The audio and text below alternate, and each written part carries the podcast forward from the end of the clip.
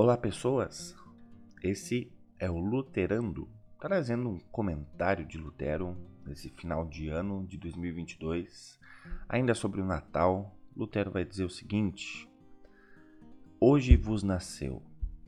Essa pequena palavra vos deveria encher-nos de alegria, pois com quem o anjo está falando? Com pau ou pedras? Não, ele fala com pessoas, e não só com uma ou duas, mas com todo o povo. O que vamos fazer diante disso?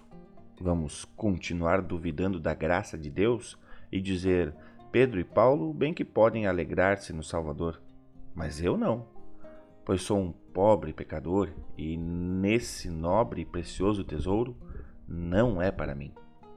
Meu caro, se você insiste em dizer: esse tesouro não é para mim, é minha vez de perguntar: para quem então? Será que Cristo veio por causa dos gansos, patos ou vacas? Você precisa ver como ele é.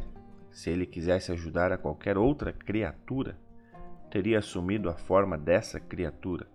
Mas ele se tornou homem. Pois bem, e quem é você? Quem sou eu? Não somos todos seres humanos? É claro que sim. Portanto, quem deve receber essa criancinha, senão as pessoas? Os anjos não precisam dele, e os demônios não o querem, mas nós precisamos dele, e foi por nossa causa que ele se tornou homem. Por isso é necessário que o recebamos com alegria, como o anjo diz em nosso versículo: hoje vos nasceu o Salvador. Não é maravilhoso que um anjo venha do céu trazer essa mensagem? Não é maravilhoso e grandioso que junto com ele milhares de anjos, cheios de alegria, anunciam e desejam que nos alegremos também e recebamos essa graça com gratidão em nossos corações?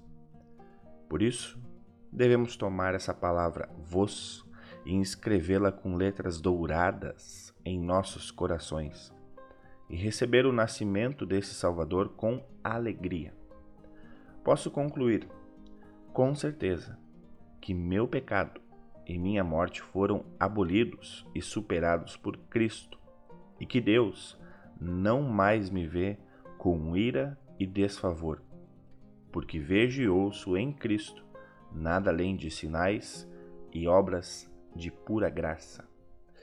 Esse é o Luterando, final do ano de 2022, sempre lembrando que esse Cristo que veio e habitou entre nós, ainda está entre nós, através da sua palavra. Abraço, eu sou o pastor Lucas Pindgrauffer, Deus cuida.